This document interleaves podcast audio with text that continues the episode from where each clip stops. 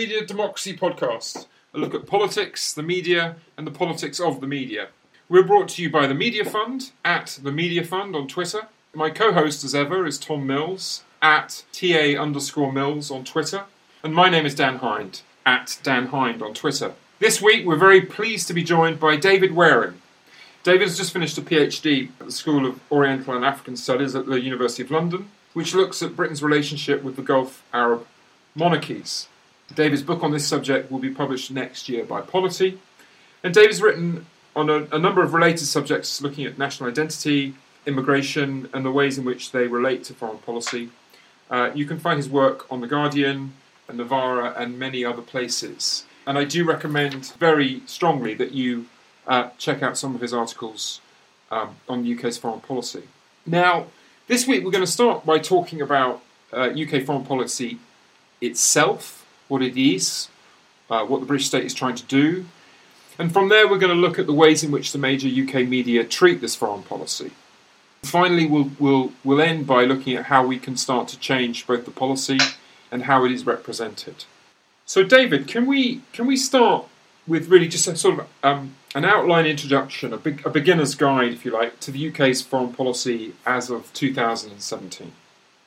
Yeah, I mean, I think really the formative thing with regards to UK foreign policy is, is empire. So, notwithstanding the fact that we've left the era of formal imperialism, colonialism certainly behind, um, yeah, the, the, the, formative kind of influence of modern foreign, British foreign policy is empire. You think about how the British Isles and the British state became plugged into the global system that we see today, which I think, in the long historical view, is defined by capitalism.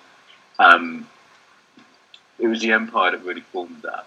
So um, it was the British state that played a really leading role in creating the kind of capitalist framework within which the world was um, increasingly integrated. The British state played a leading role in the formation of certain uh, states, um, particularly in the Middle East and in Africa and in South Asia.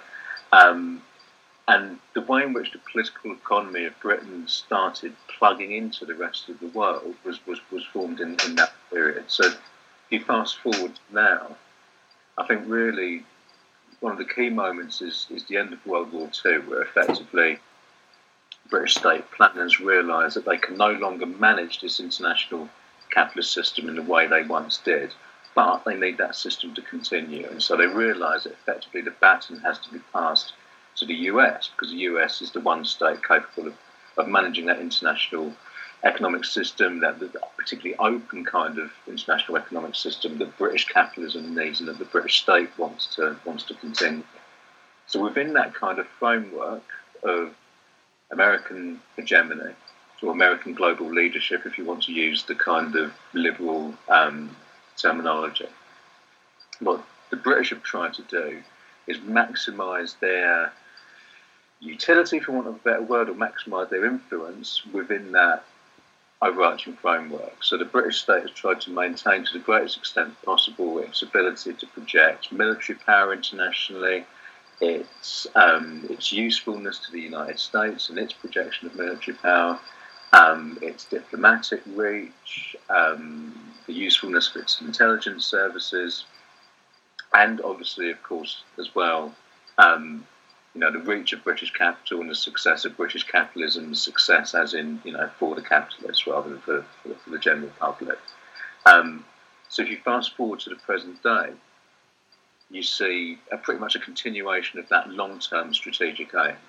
Um, so the, the building of these, these aircraft carriers that have just been um, built and just been um, you know, put out to sea a few months ago. That's all part of Britain trying to project military power internationally in a way that is perhaps complementary to American um, attempts to do the same. You know, so with regard to the Middle East, like key um, sort of strategic part of the of the world for any states interested in global hegemony, the British have that ability to project their military power out there, to send their aircraft carriers into the Arabian Persian Gulf and fly their, you know, Eurofighter Typhoons and what have you off those aircraft carriers to carry out bombing raids in Syria or Iraq. Um, and to do that in a way that's complementary to, the, to American efforts to do the same to project military power into those parts of the world. So there's a projection of military power. I think that's really important. Right. Um, the role of um, the City of London, as well as really the leading global financial centre, key sort of node of global capitalism. I mean, that's got its roots in, in empire as well. Um, Britain's foreign economic relations in empire, a lot of it was about British investments into the into the global south, and um, that platform, the City of London, for sending those investments out into the rest of the world, you know, we, have we've carried that with us today. Um, so Britain, because it's a global investor, because it's a hub for global investment, it needs a, an open international economy, an economy that's open to um, open to Western capital. So it's got a, a, really big stake in the continuation of neoliberalism. And yeah, I mean that, that's one aspect of it, the economic side, and the other aspect of it is the military side. So I think those are the two key aspects of of British foreign policy today? Can we project military power internationally? Can we maintain a global economic order that's reasonably open to, to investment capital, particularly ours? And is the idea that our military capabilities are a way of securing from the Americans a, a privileged position in, in, a, in a global order that they underwrite? Yeah, exactly. Yeah. Right. So we we kind of, we maintain sort of very intimate relations at state to state level so that London's privileges are some, somehow naturalised within the the global American imperium. Yeah, exactly, exactly. So the commitment to to US leadership, and you can see at key points where that's been tested. So, like the, you know, the early two thousands, when the Bush administration had this particular project to extend American power, to extend and entrench American hegemony, to take a much more kind of proactive or belligerent approach to the US leadership role. The British had a kind of, the British were almost being tested at that point. Do you want to go along with all this, no matter how destructive it's increasingly um, becoming? Or do you want to detach yourselves from it and go along with the Europeans who were opposing the invasion of Iraq, for example, um, for their own reasons? And the British chose the side of the Americans very clearly. Um, and that was part of you know, something deeper. I mean, the, the, invasion of Iraq is always put on Blair specifically, but it's really an expression of Britain's deeper strategic commitments. We stick with the Americans because that's how we maximise our own influence within the system. Um, and we saw that with Trump as well. The, the, the impetus, not just from the Conservative government, but from you know, intellectuals and the media and what have you, talk about British foreign policy was not how do we extricate ourselves from an alliance with a state that is now led by a guy who's a borderline um, right wing extremist, but rather it was how do we maintain this alliance even though this guy is in charge? How do we stay close to the Americans? You know, you have Theresa May famously holding his hand, but that, that symbolises something broader. You know, so in these really extreme examples, extreme points of American yeah. foreign policy, the British have shown just how committed they are to that alliance. David, could you talk a bit about the extent to which um, these kinds of arrangements and these deeply held assumptions have been contested politically? Because you've what you've talked about is you've described a, a quite um, a deep continuity from the uh, colonial period into the, the present and the relationship with the United States. So, um, how far are these things being politically contested by movements? How effective has that been, and how to what extent has that been reflected in formal political discussions, disagreements between political elites? Yeah, um, I think there's there's two kinds of debate that go on. There's the debate within the elite, and then there's debate coming from outside. And what the at any given point, any given foreign policy crisis, you'll get those two kinds of dissent. So the first kind of dissent will say um, this particular course of action, say the Iraq War or the Suez Crisis, this particular course of action is not pragmatic. Know, it's not pragmatic in terms of this is not good for the British state. It's not good for the British state influence in the world. It's not good for British imperialism, if you want to use those, that kind of terminology. It's not a sensible way for us to proceed if we want to be a powerful and influential country in the world. Um, so that's the kind of elite debate. You know, is it bad for us or not? And then there's always, and not just recently, but going right back into the days of empire, there's always a dissent coming from outside of that, which says, no, it's not just bad for us, it's fundamentally wrong, it's morally wrong.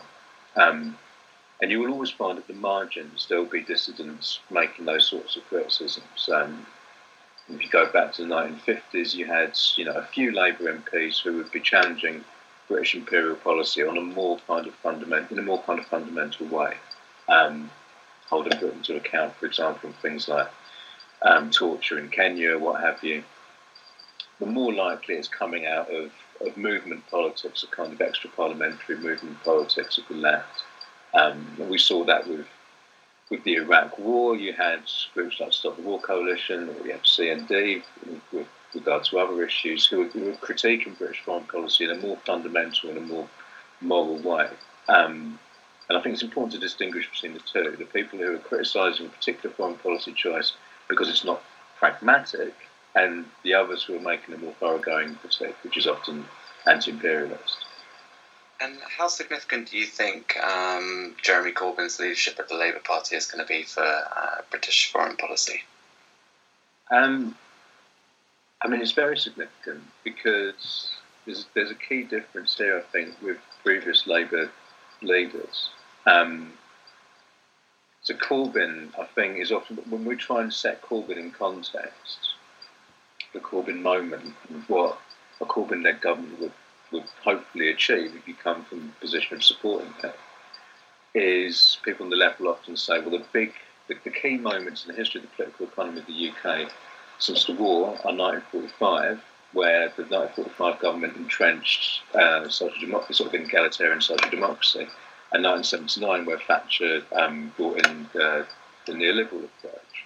The people look at Corbyn as kind of hope that we can either go back to an old, kind of social democracy or, um, you know, someone who's going to institute a new one. So you think of him as kind of Attlee Mark II, if you like, Attlee 2.0. What I think is interesting about that, when we see him as a kind of new Attlee, is that Corbyn, in many ways, is a real departure from previous Labour leaders, including Attlee. Um, so if you take the example of Attlee, the, you know, it's the, I think he's the past Labour Prime Minister who's most loved amongst the Labour movement.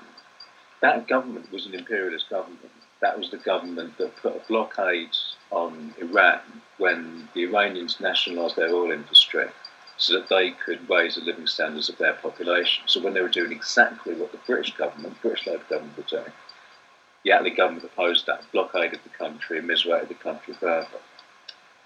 Um, was a Attlee government who fought this counterinsurgency war in Malaya, which was all pretty brutal.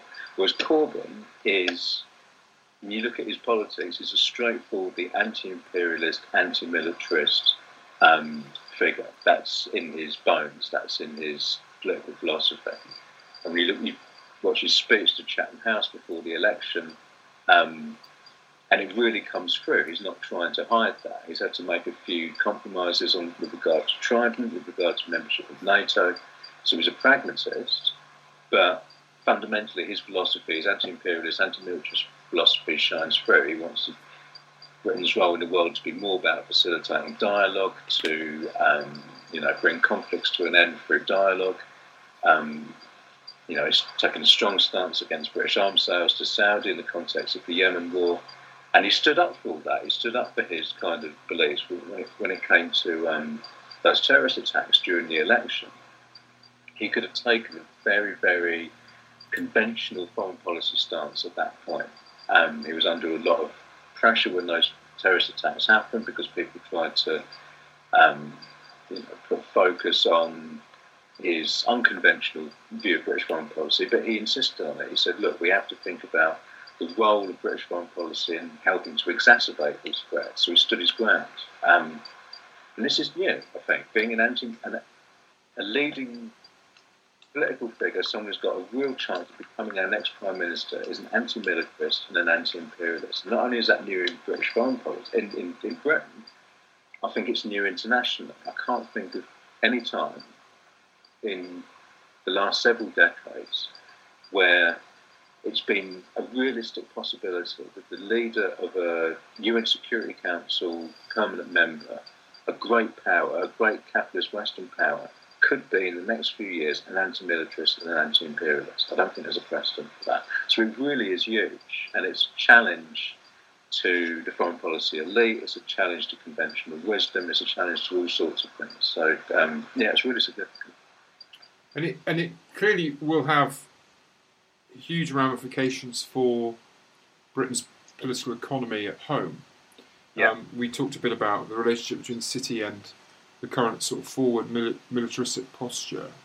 Um, Yeah. If we're talking about a different kind of foreign policy, presumably by necessity, we're talking about a different domestic economy as well. Yeah, to some extent. I mean, this is this is an interesting one. Um, so if you look at the way the British economy has changed over the past sort of 30, 40 years, because there's um, you know more emphasis now on things like services, um, the financial sector plays a bigger role in the British economy, I would say, than ever before comparatively. Um, you know, manufacturing obviously has declined significantly. so the way we're plugged into the global economy is kind of different now to what it was. So I mean, the balance has changed, Yeah.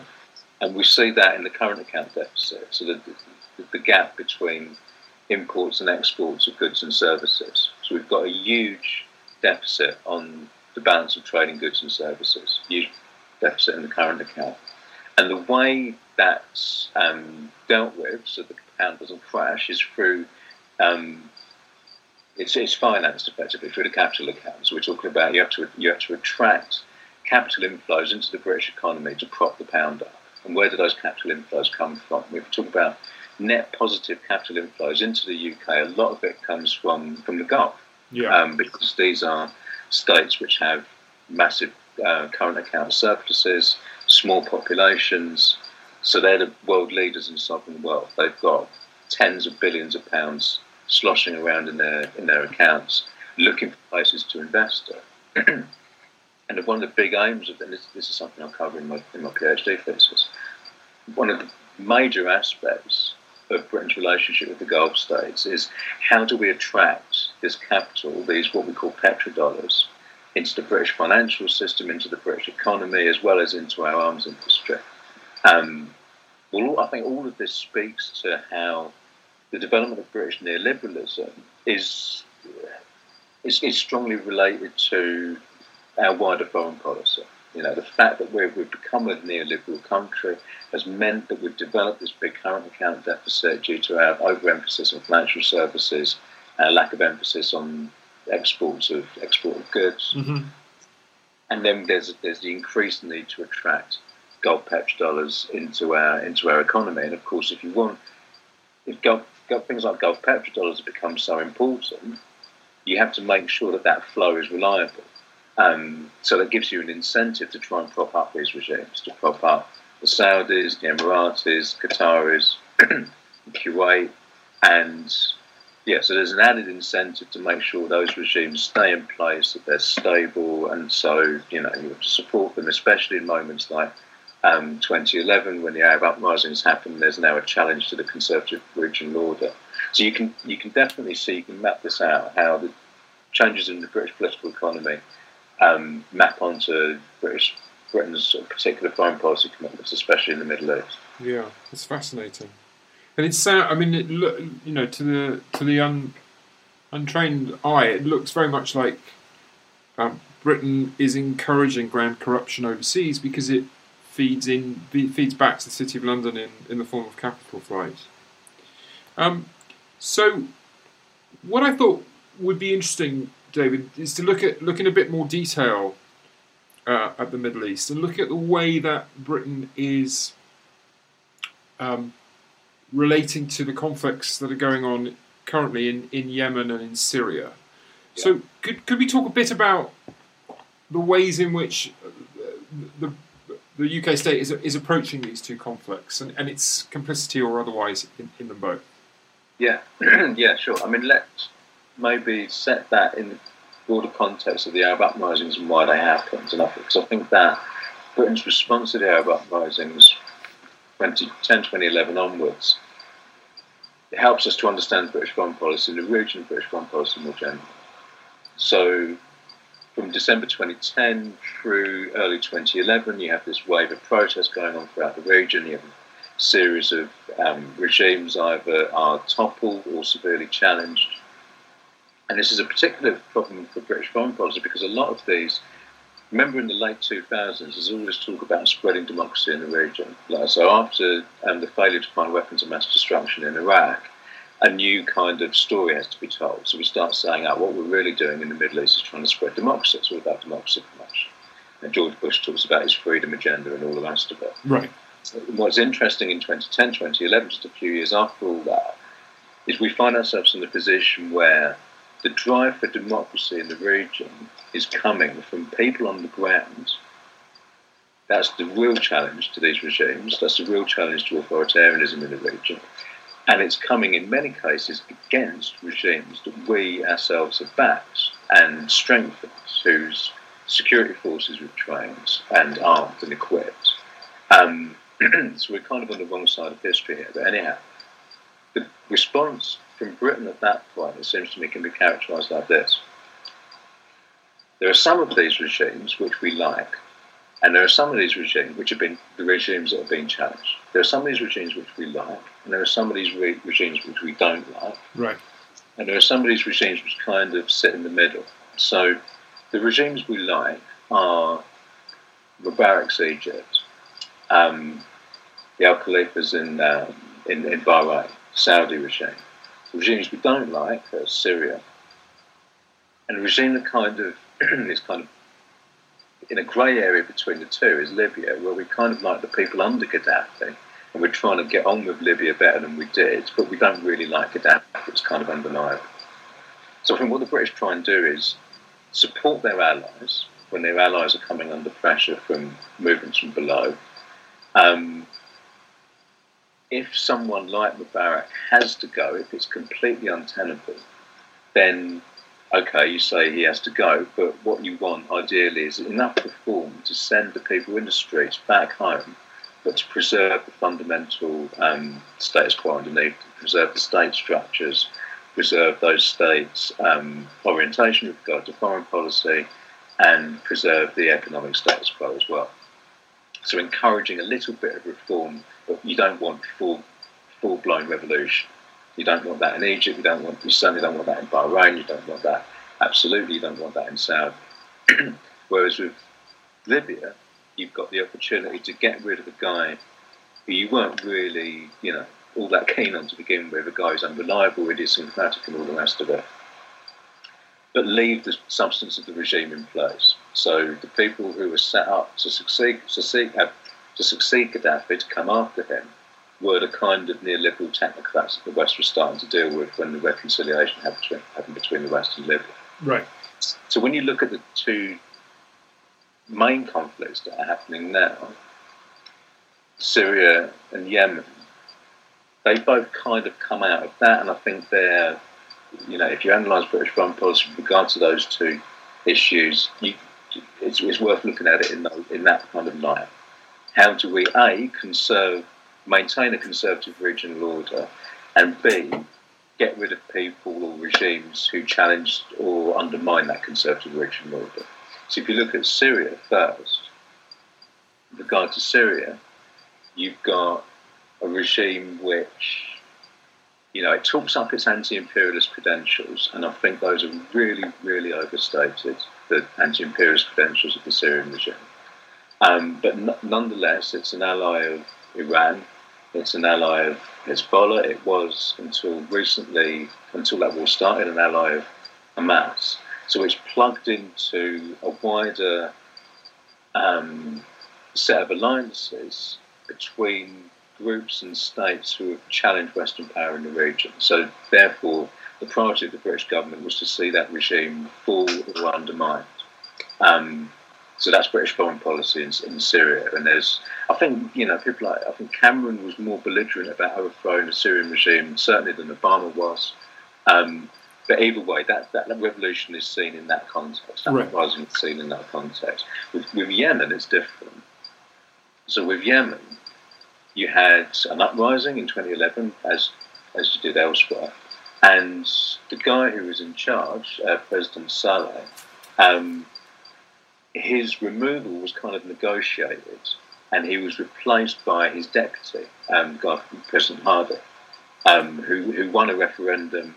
Um, 90% of the vote, um, great achievement. He was the only candidate. And the idea was that in that transition, you maintain the, the, the Yemeni state, you would maintain the structures, you maintain Yemen's foreign policy orientation. So when that government was overthrown a couple of years ago, you don't side with the revolutionaries, you don't side with the people who are trying to overthrow the government or who overthrew the government, you side with the status quo. So the Saudis went in and tried to restore this guy, President Hadi, and the British supported them. So you end up with a situation where in Syria, the state and its supporters, the Russians, are bombing um, indiscriminately, carrying out um, yeah, indiscriminate killing up to and including possible war crimes, and the British are against it, and the British are, you know, uh, making a big noise about how terrible it all is, rightly so. And then in Yemen, where the state, or rather the state's allies, are carrying out indiscriminate killing um, and trying to, to shore up and defend the status quo, there the British are supporting it. The British are providing the arms.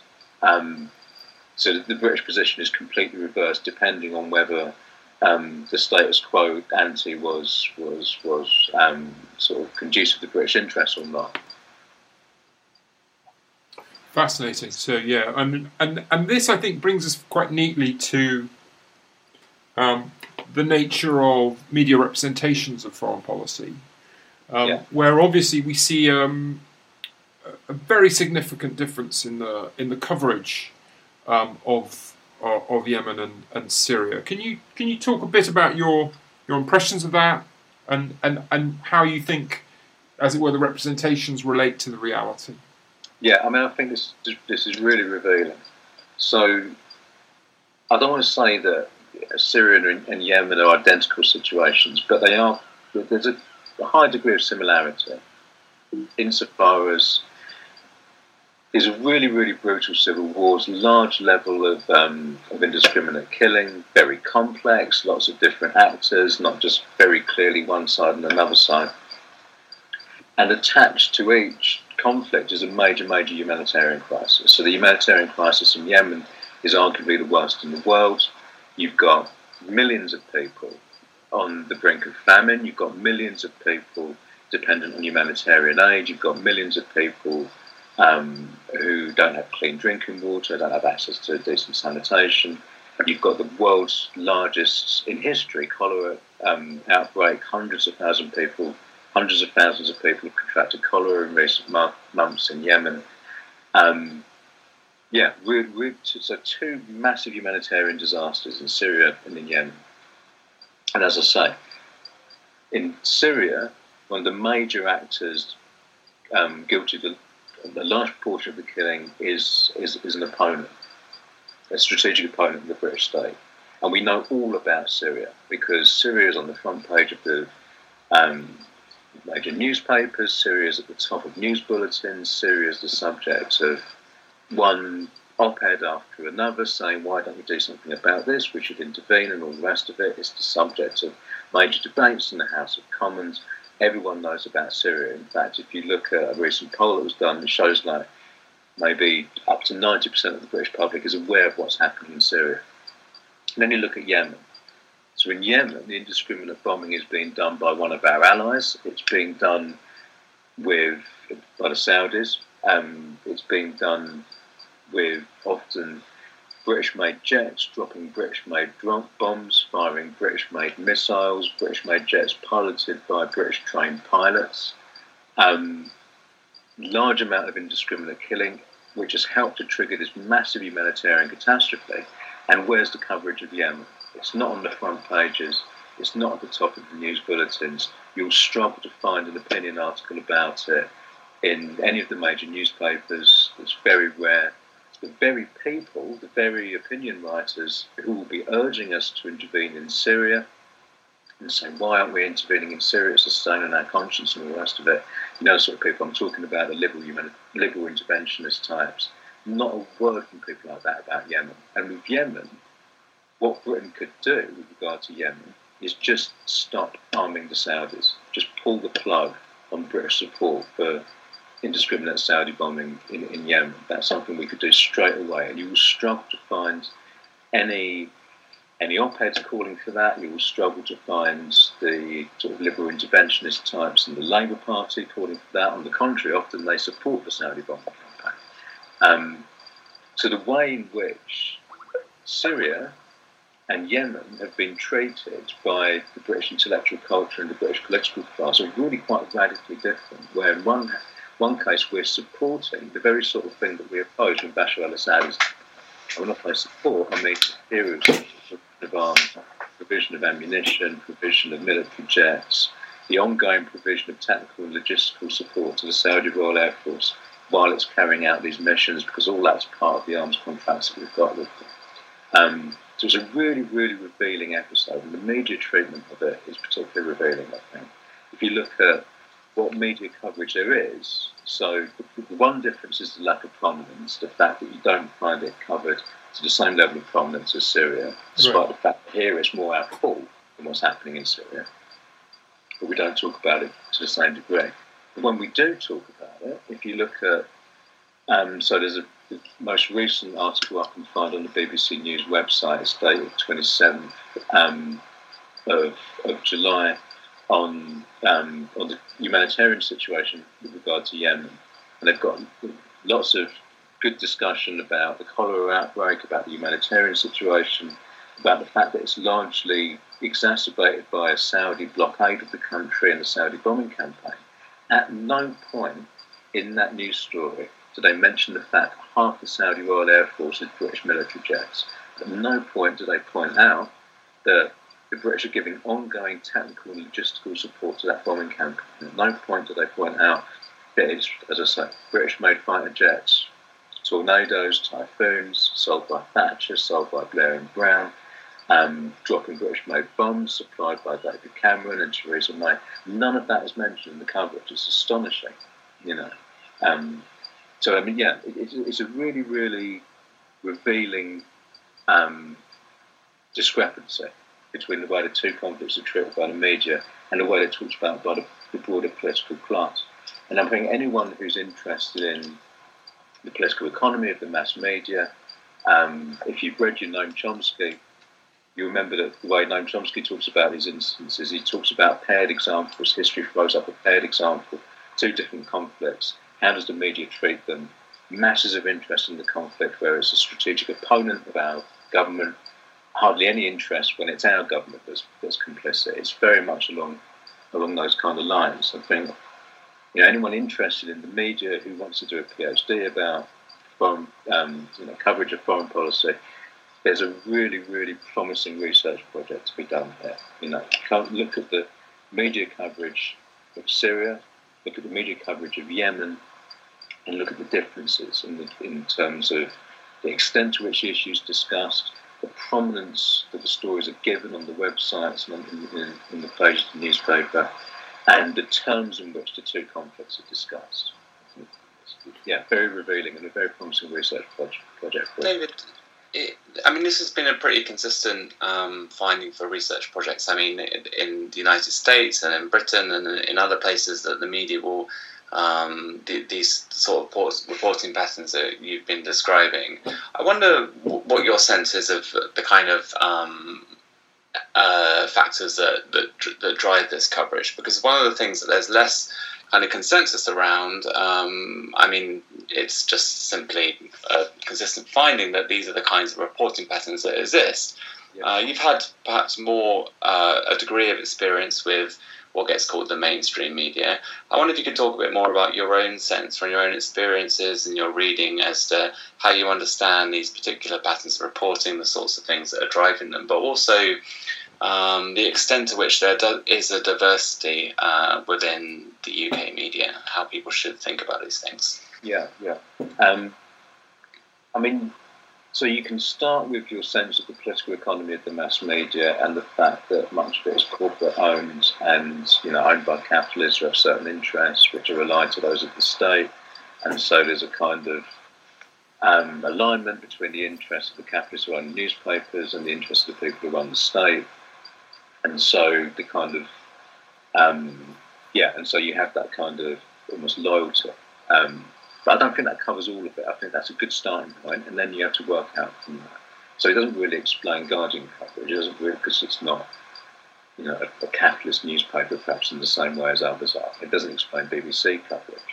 So I think you have to look at things like ideology as well, um, kind of ideology of, for want of a better word, the ruling class, or certainly the class of people who own and run and edit and right for the major um, major institutions. The kind of dominant ideology, I guess, with regard to those people, is one that sees British state as fundamentally benign, um, characterised by its liberal values, um, and so I think it's difficult from the, from that ideological standpoint. It's difficult to process what's happening in Yemen because here you've got the British state supporting a one of the most authoritarian governments in the world, Saudi, um, helping that state to a commit indiscriminate killing of civilians and create a humanitarian catastrophe. I think it's you would struggle if you sign up to sort of dominant liberal values or dominant liberal ideology to process that through that ideology. How do you make sense of it? We're supposed to be the liberal interveners. We're supposed to be the democracy promoters, and here we are supporting an anti-democratic regime to create a humanitarian catastrophe. Um, so maybe people turn away from it at an instinctive level because they can't process it intellectually. Whereas if you look at Syria, um, I mean, Syria is almost perfect for that kind of ideology. You've got an evil authoritarian who's committing mass murder, creating a humanitarian catastrophe, and he's a strategic opponent of the West. So the only real question is the extent to which we're going to intervene in that conflict.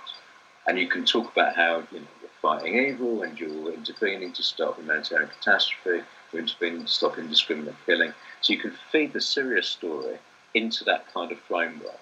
Why aren't we intervening? We should intervene. You know, um, is it pragmatic for us to intervene? All that kind of thing. That all fits within that within that liberal ideological framework. I don't think Yemen fits within it at all. So, you know, that might be one aspect of it. Um, in the sense that the people writing about it um, just find it easier to navigate the conflicts and therefore to write opinion pieces about it. Absolutely, absolutely. I mean, there's a really interesting discrepancy between liberal interventionists, newspaper columnists talking about Syria and talking about Yemen. And by as in they talk about one and not about the other, mm-hmm. despite the fact that we've got much more ability to do something about what's happening in Yemen than we have in the case of Syria. And I think a lot of it is ideological performance. And there's a recent, there's a really good article by journalist Nesrine Malik. I forget who she wrote this for now. Um, but it was after one of the parliamentary debates on intervening in Syria. And she said what she noticed when she listened to the debate was how it's not really about people in Syria. It's more about us. What does it mean? What does it say about us that we're not intervening? You know, what's our role in the world? This is a test for us. This is a test for the British state. Are we really, you know, playing an international role in the way that we imagine?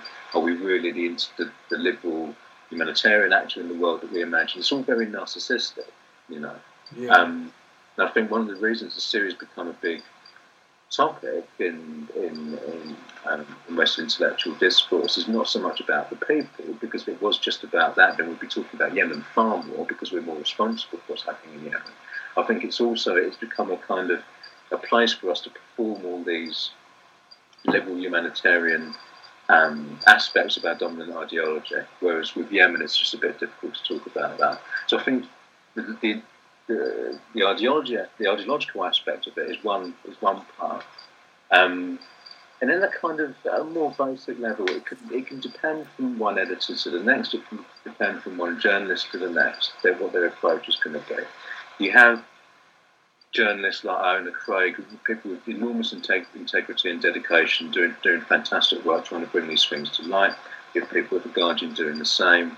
Um, when I've been trying to get articles into mainstream news media on this issue, I find it really depends which commissioning editor you're pitching to, which which institution you're pitching to. Some of them are just more open than others. You know, some of them are just more interested than others. Um, so, you know, these systems they're not perfect. I think if you start with, if you start and end with an account of the political economy of the mass media as a kind of, you know, it's got its it's got its capitalist kind of interests and therefore it's got its functions. That'll take you so far. Yeah. But you know, openings do exist within these systems. These systems aren't perfect. You can't just have a kind of functionalist approach to it. These systems have their, you know, there'll be people who work within those systems who have a degree of agency within them and who might be more receptive to you saying, look, I want to write something about Yemen because it's really serious and we haven't been talking about it. So, uh, uh, uh, David, as I, as I hear you talk, I think it would be fantastic if we could um, share on Twitter on your uh, with your guidance some some outlets and some perhaps some particular articles and writers that you think would be useful for UK um, listeners um, to know more about because as you say it's not a monolithic system um, yeah, yeah. and it would be great I think if we could point people towards those those writers and those sources who can can give a you know a better steer um, than, than, than from what we see in some of the mainstream uh, media. I think your point about ideology is really interesting because it suggests to me that the the public school Oxbridge orientation of uh, of the so-called elite media is not just it's not just a, a sort of function of domestic inequality um, in the labour market. I think actually that that deep immersion um, in a kind of liberal imperial identity. Um, yeah. Which moves into this sort of this, as you say, this idea of Britain as a promoter of democracy, Britain as a rational power, um, Britain as a competent power. Yeah. Um, a, a, a, force for good in the world, you know, an agent, you know, a, a trusted interlocutor, and so on. These these ideas, I think, are are bred in the bone to some extent when you talk yeah. to uh, certainly you know BBC journalists. You, you, get a sense that they are quite un, sort of un, unself-consciously uh, they identify with with the British state project, um, and these aren't monsters. Uh, you know they're not in personal terms kind of monstrous people, but as you say, I think that they they would steer away from Yemen as a as a really a threat to their identity. Yeah, um, I think that's that, that, I think that's fair. Yeah. Um, if you if you go back to there's a really interesting sort of moment just after. Do you remember the vote on intervening in Syria against Assad, there was later a vote for intervening in Syria against ISIS, which passed in I think it was December 2015. But in August September 2013, if you recall, there was a vote on intervening in Syria against Assad. Yeah. As due to a chemical attack on uh, one of the suburbs of Damascus. And because that vote, because that was voted down, there was this huge kind of outpouring of anguish from liberal interventionist commentators. If you read people like Nick Cohen, David Aaronovitch, if you read uh, Times editorial from the period, the Economist had an editorial as well. Paddy Ashdown wrote something. And all these people were portraying this as a kind of this failure to intervene as a kind of betrayal of what Britain was supposed to be, i.e., a internationalist, outward-looking um, nation and an alternative isolationism. This is how it was portrayed. I mean, right. George Osborne said similar things. And in fact, these kind of tropes started appearing throughout elite discussion about foreign policy in the months after that. Are we internationalists or are we isolationists? Are we outward looking or are we inward looking? Um, and you can see how what you and I would regard as imperialism or militarism is in this ideological framing, it's being outward looking, it's being internationalists. Yeah. So this is how they kind of, you know, it's not a deliberate attempt to to, to gloss it. I think that's that's obviously genuinely how these people see it. So they see it as a betrayal for us not to be intervening in Syria, despite the fact that it's not at all clear that this would make um, should make the situation better. It would probably escalate. It could very likely escalate the conflict and make it worse. Right. But I mean, it could it could potentially lead to World War Three. Right. I mean, the risks in Syria are are significant, presumably. Well, if you talk about the fact that on the one hand you've got a regime backed by Russia and on the other hand you've got rebels backed by the United States, then yeah, the idea, escalating a war like that seems to me to be an extremely bad idea.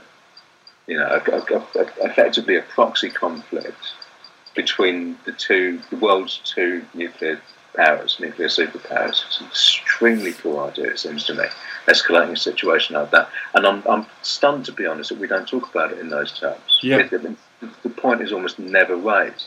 Because if, it, if there was a, a, nuclear exchange between Russia and the US, it wouldn't be because someone has decided now would be a fantastic time to have global Armageddon.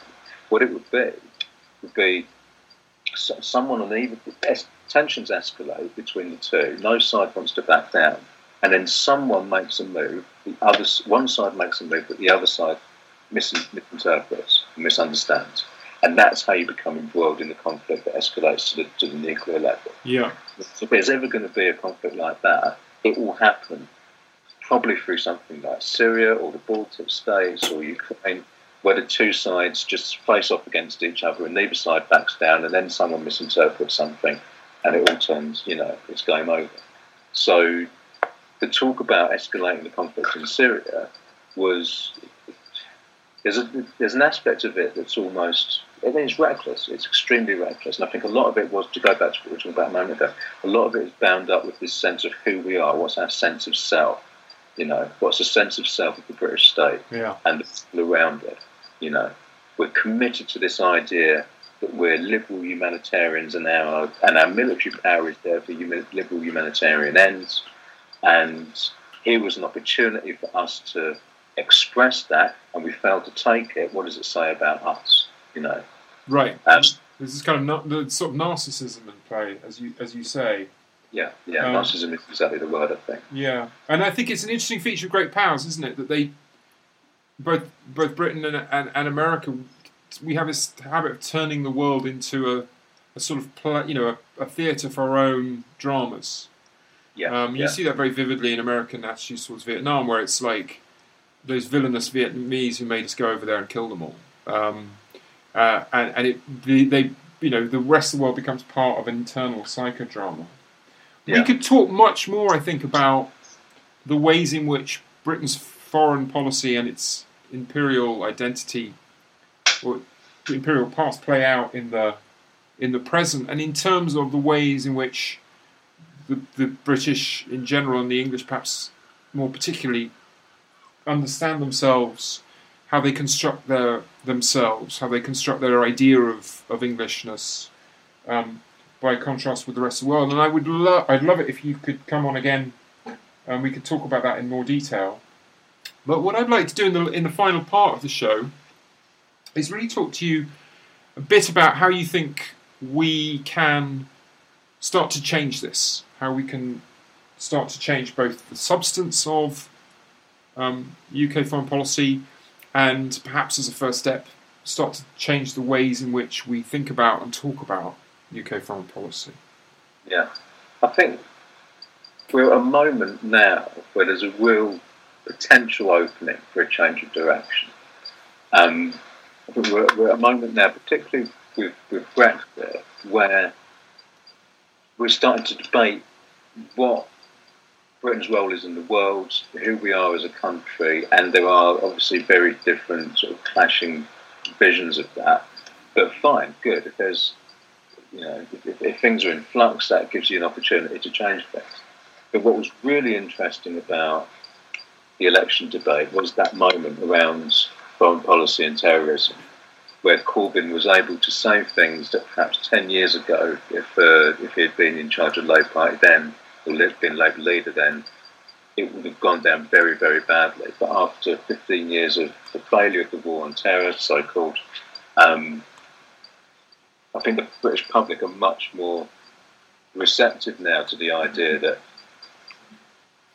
you know, express the, the, the, projection of British military power in the world is not necessarily a good thing. It doesn't necessarily make us safer. safer. A more sort of thoroughgoing critique about the nature of British foreign policy in the world um, is perhaps not quite there yet, but I think there's a certain level of disquiet amongst the public when you look at opinion polls.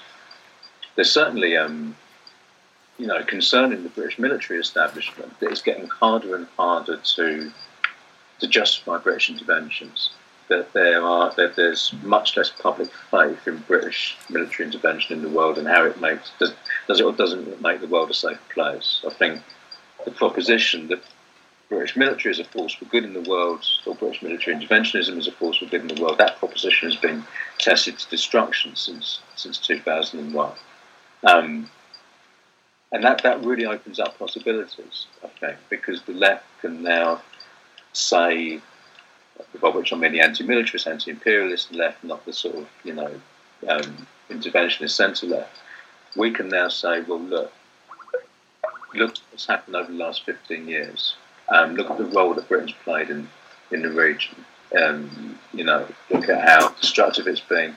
But look also at what we've learned about the nature of British power abroad. Look at the fact that we've backed the Saudis while they've been doing what they've been doing in Yemen. Look at the fact that we've been arming regimes like Bahrain when they crush peaceful democracy protests, democracy uh, protesters. Um, what, is it, what does all this tell us about our role in the world at the moment? And if we don't like it, what should we do differently? Um, you know, there are polls showing that a large proportion of the British public think it's wrong to arm Saudi Arabia, that it's wrong to arm authoritarian regimes. Um, so you, you, couple that with the increasing disquiet about military interventionism, and you've got an opening where you can now say to the British public, right, let's try and do something differently. And the fact that someone like Jeremy Corbyn can not only become Labour leader, but can fight a general election, get 40% of the vote, 12 million, was it 12.8 million people voted for him, you know, more than voted for Blair in two of his um, election victories. That says a lot about the extent to which the British public are prepared to give that kind of politics a fair hearing, um, which I think is very, it's, it's very, um, it's very encouraging, very encouraging indeed. So we should use perhaps this, this recent period of history as, a, as an educative, as a, as a, it's got potential to educate people. Yeah. Um, and it's potential to raise consciousness, raise awareness, and potential to be turned into, you know, a new, a new kind of foreign policy for the country, which has popular legitimacy amongst a sufficient number of the public in order to, to sustain. That's fascinating. That's fascinating. And, and hearing you talk as well, it, it strikes me that there's there's a prize to be won, isn't there, in tying British foreign policy as it currently stands to the ways in which you see deepening inequality play out in the domestic economy. Um, foreign policy and financialisation, it seems to me, are very, very closely tied. And yeah. financialisation at home is leading to a, a, you know, a crisis in housing, a situation where more and more of our incomes are being taken in, as it were, obligatory payments in the form of rent or mortgage repayments or utility charges. And there's a sense in which, if we're going to unpick um, the uh, the catastrophe of a financialized domestic economy, that will bring with it the space in which we can move away from this this really criminal nexus that we've created. Um, in the Gulf and elsewhere. Yeah. Um, David, it's been absolutely fascinating to talk talk with you and, and hear your your take on these issues. Um, Tom, is there is anything you'd like to to to to sort of raise or or talk to David about before we wind things up? No, um, I was just going to comment that I think one of the things that's worth mentioning building on what you just said, is that there are sections of the Labour Party which, for which you know, uh, Corbyn is uh, a step too far in terms of challenging foreign policy consensus. And I think it's, you know, it is interesting, just going back to what David said at the beginning about the extent to which Corbyn does represent uh, a break with uh, a certain foreign policy consensus, which hasn't been impressed upon by the public and by formal politics. So I think we are at a quite um, potentially exciting and very important moment. Uh, and there will definitely, for the for those people who are involved in the Labour Party, there will be a strong pushback from sections of the Labour Party, which have really formed around these key issues, particularly you know nuclear disarmament and um, the close allegiance with the United States. So I think you know forming a more rational um, foreign policy, which will be better for people in the UK, but um, perhaps more importantly, in some ways, people living elsewhere who don't have any say in our foreign policy. Uh, we're we're in an important moment now, and I think the more that people on the left can educate themselves about these issues and bring these into um, discussion, there's still a lot of ground to be won over on this, and I think that, you know we've made real strides. Uh, with uh, issues of a more egalitarian political economy, and there's still a lot to be done on this particular issue. And um, you know, despite the, the shifts in public opinion that David's mentioned, which you know, which follow on from Iraq. Yeah, I think you're right. I think there will be an attempt to to minimise the impact of the, as it were, the Corbyn moment, and say, well, you can have some social democracy at home. we can roll back some of this these excesses of neoliberalism at home, but we're going to leave the the fundamentals of the UK state and its global position intact.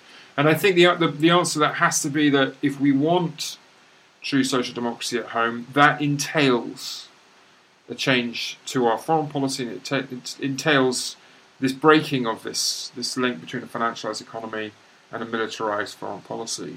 And as you yeah. say, there's enormous amounts of ground that we need to to cover in this because it's tempting to think, oh, actually, you know, we, we have to leave the the commanding heights to the grown-ups. But actually, I think it is in, the, in, in things like the structure of our foreign policy that you find the, the seeds of, of our domestic dysfunctions. Yeah, um, good. Well, I, I, thank you again, uh, David, for, for coming and talk to us. Um, David can be found on Twitter at David Wearing. And um, as I say, I thoroughly recommend you follow him and to and check out some of his, his journalism hopefully over the next uh, few days we'll we'll tweet some of um, his recommendations, suggestions for for outlets and writers to follow on UK foreign policy. Um, it only remains for me to thank my co-host Tom Mills, TA underscore Mills, on Twitter.